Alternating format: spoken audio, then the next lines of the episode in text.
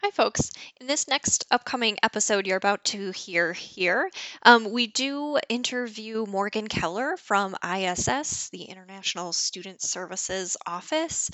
Um, it's a great episode, uh, but it did happen right after we had heard about some potential guidelines um, from the Student and Exchange Visitor Program regarding international students and uh, requirements and such for fall semester.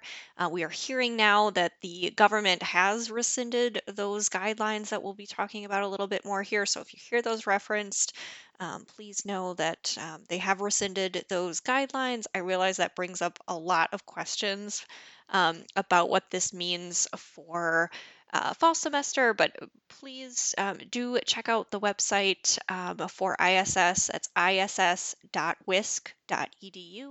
Um, they have been doing great updates um, daily and keeping up um, with all of this new incoming information. So this may even change by the time this comes out here. So please do check those websites and um, continue to listen to this episode as we do get a lot of great information from ISS and a lot of uh, great resources. So hope you enjoy. Thanks.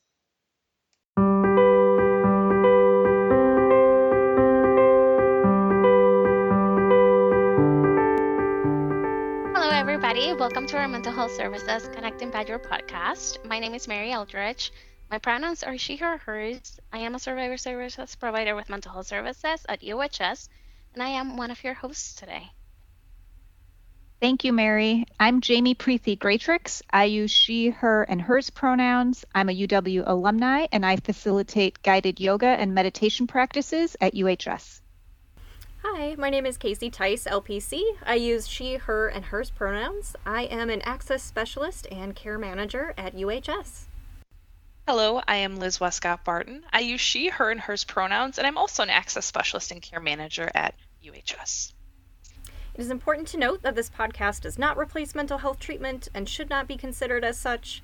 If you are interested in learning more about seeking mental health treatment at UHS, you can webbook a confidential access appointment through the My UHS portal.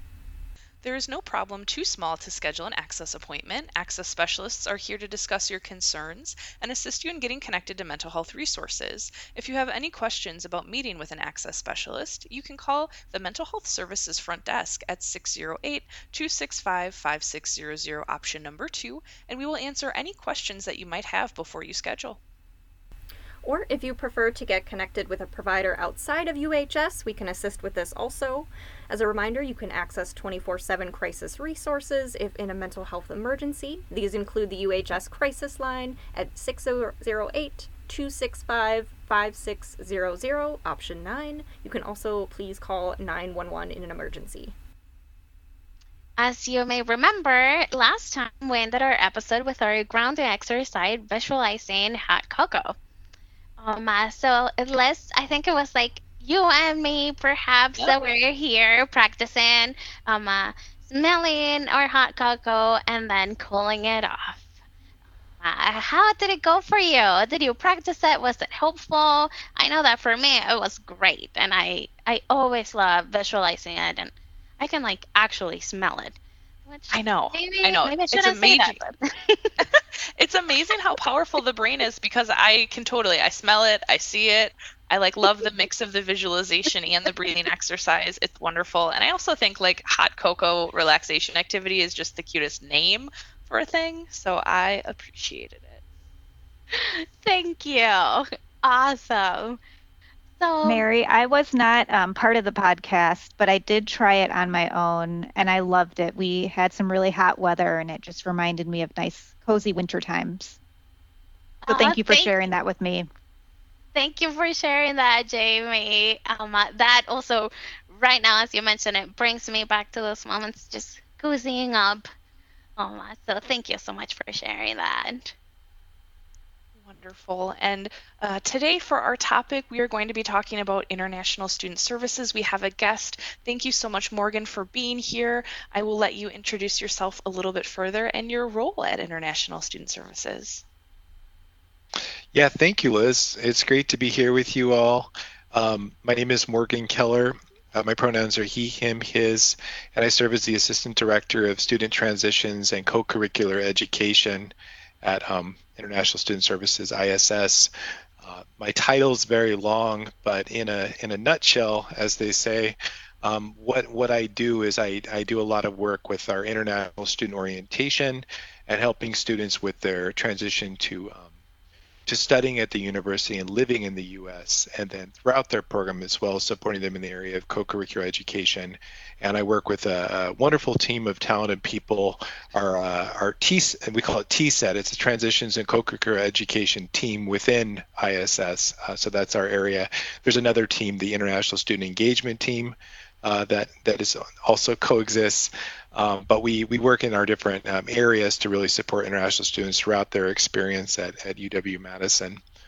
Um, I just want to say thank you as well um, for just uh, uh, Wei Chow. I, I mentioned uh, she's a great ambassador to our office and was able to connect us. So it's great to um, to be here and part of this today and continue our, our relationship as offices.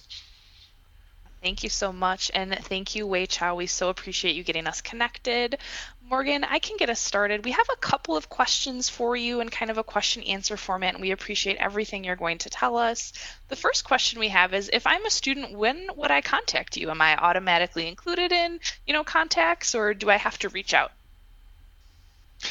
Right. Yeah, it's a good question. Um, for international students, um, once once they're admitted, uh, they um, have access to uh, Terra Dotta, which is the immigration portal we use, where um, students can submit requests, and they use that, for example, to submit their request to get a um, I-20 or DS 2019 to get their their visa and then enter the U.S. So once they have a Terra Dotta profile, um, we're able to communicate with students and send them emails um, that way. Um, but we we have a variety of different channels for communicating with students. Um, we we do announcements on our website as well as as well as in Terra Dotta. Um, we have different social media sites where we do a lot of, of posting there. Um, we have a, a, newsletter, which is actually something that I oversee that we brought back in recent months. It's called uh, Just Issued, uh, kind of a, a, play on words with ISS in capital letters.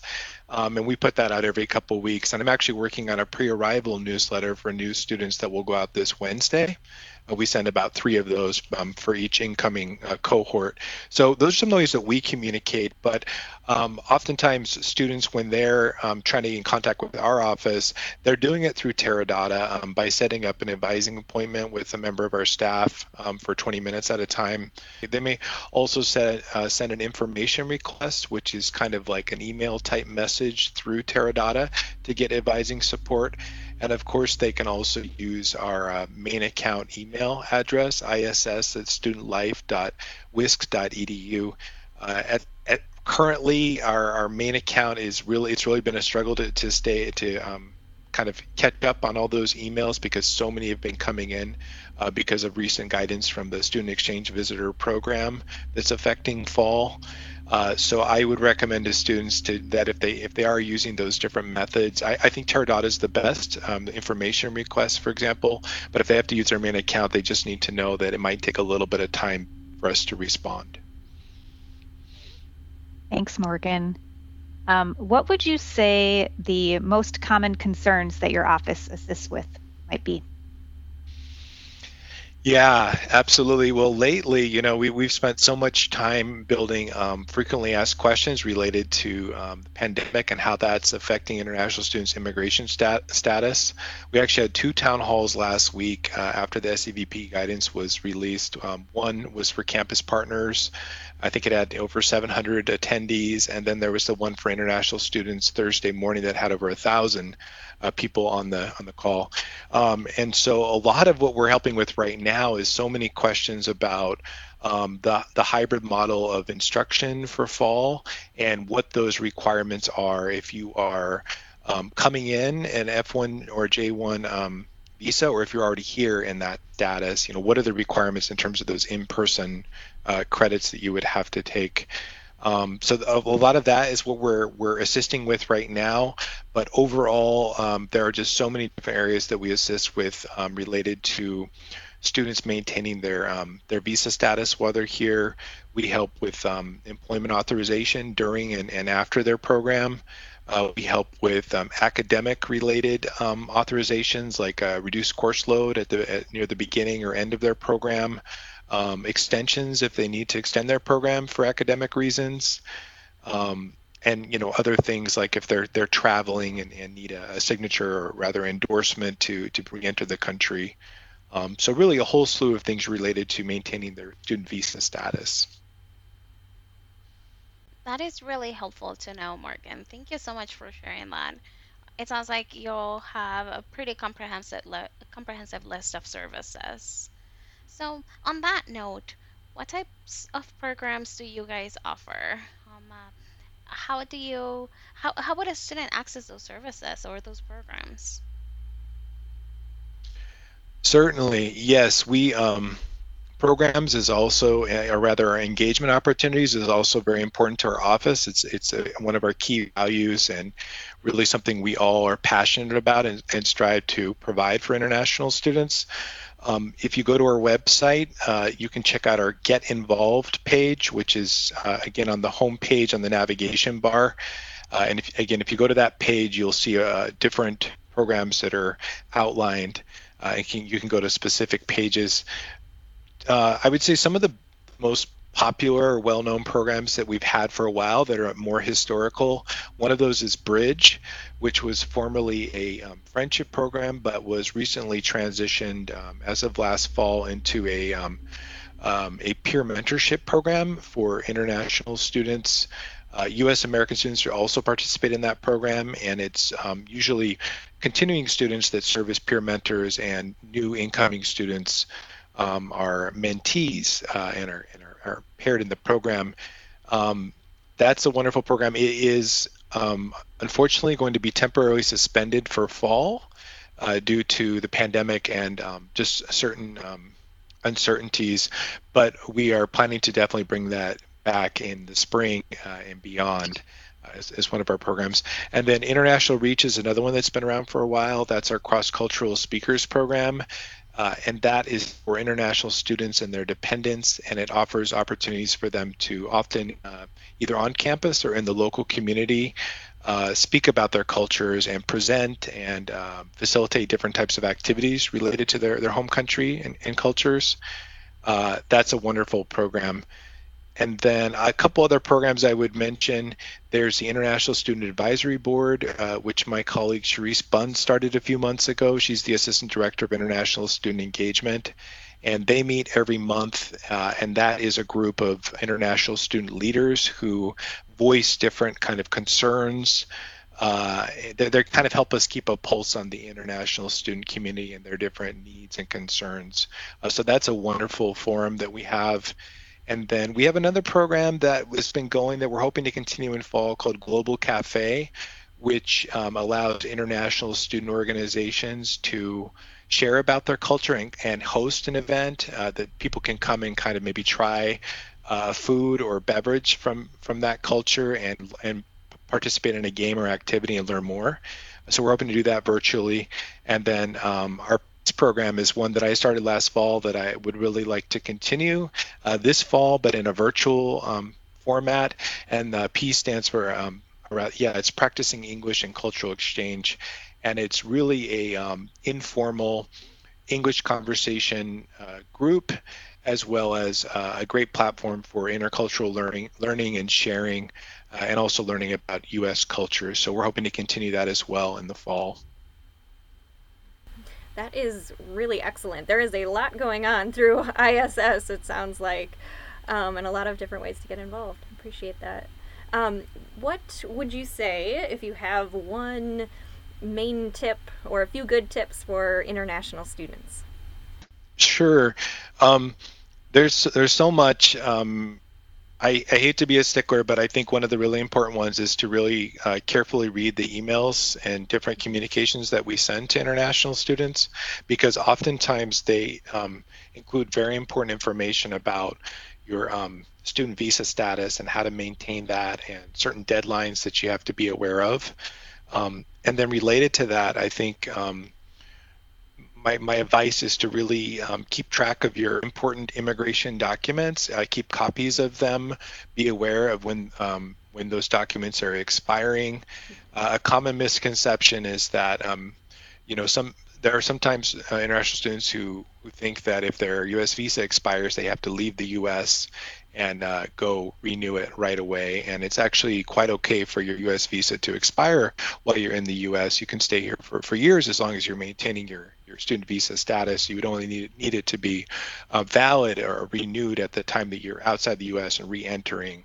But um, your passport or your I-20 or DS 2019, on the other hand, uh, you don't want that to expire um, while you're in the U.S. So the, the, it's it's kind of an important thing of understanding what is this document, what what does it mean, uh, what do the expiration dates mean, and just really staying aware of that. Uh, and I think one other just tip in general for international students um, is I really I really think that. Um, you know, I'm always amazed by international students. I, I think it's one of the reasons I came into this field. I um, am so uh, I really admire them for the journeys that they're on, going leaving being so far away from your home country, your home culture. Um, you're pursuing an advanced degree in a foreign country, oftentimes in a foreign language, at one of the best universities in, in the U.S. It's a it's a tremendous challenge, and and, and once once you get to the end, it's a tremendous accomplishment. Um, I think the international students in that situation are navigating so many challenges and um, stressors, and sometimes they don't give themselves enough grace. They set such a high bar that, for their own achievement.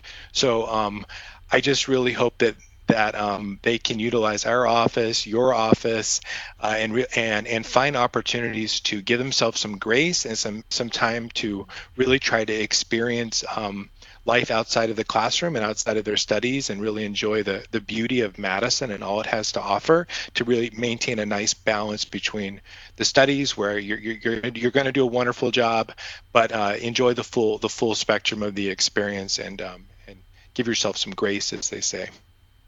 Thank you so much for that reminder. I, I think that um, uh, as humans, we do have the tendency to forget about that.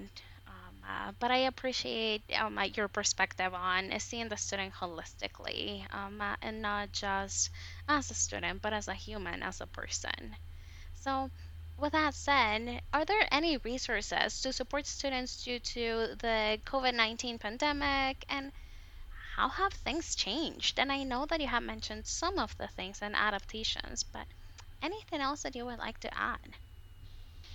Yes, absolutely. Um, so one of the biggest things that happened recently was last uh, Monday, July 6th, the uh, Student Exchange Visitor Program, also known as SEVP, is part of the Department of Homeland Security, released this guidance um, that really kind of said very specifically some requirements for um, different types of institutions, including ours, which is adopting a hybrid model of instruction for fall and so with that, there was the guidance that um, students here on F1 or J1 visas need to um, take at least one in-person class.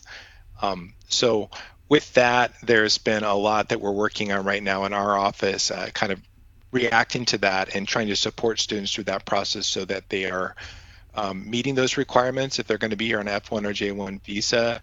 But at the same time, we, we think it's extremely important that students are thinking about their own well-being and health um, and I, I, think honestly, uh, many of us um, are very opposed to this guidance. Uh, we we find it to be uh, discriminatory and xenophobic, um, and extremely irresponsible in terms of you know not really taking into consideration international students' well-being. I know that I think just today. Um, the uh, state of Wisconsin also joined um, uh, the lawsuits against the federal government, like filed a lawsuit against the federal government. So they're they're you know even even uh, UW Madison and I think Wisconsin now are, are part of that as well. Um, so that's I guess just a little bit of kind of what's happened recently. But as far as resources, you know, one thing that we're we're really working on right now is updating our frequently asked questions information on our website.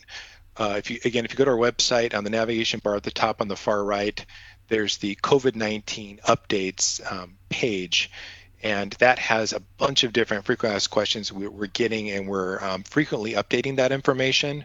It's just right now this week we are pulling together our, our latest uh, FAQs because from the, the two town halls that we had, we received um, a ton, a ton of questions. So we're kind of consolidating right now and are going to update that information. But really going to our website and using that page uh, is helpful.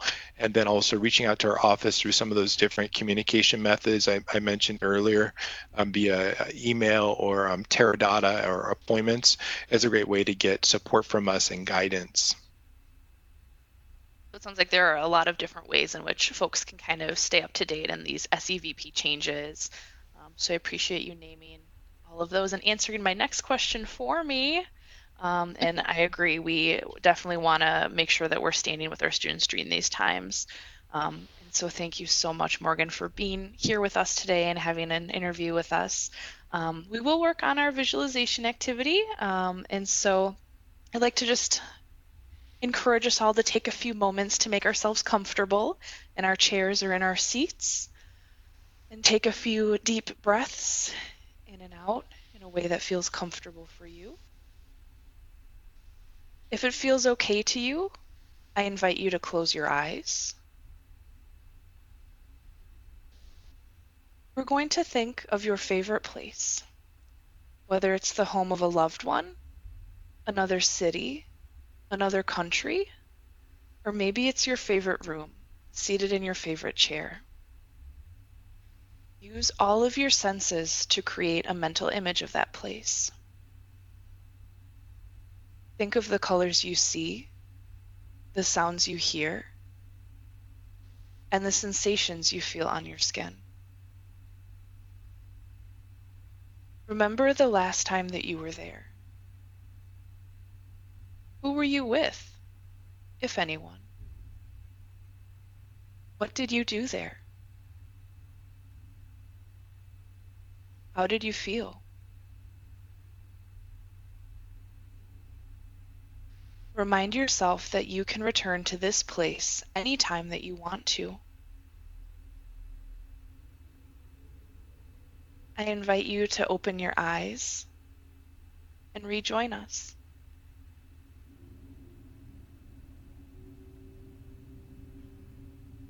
How did that feel, friends?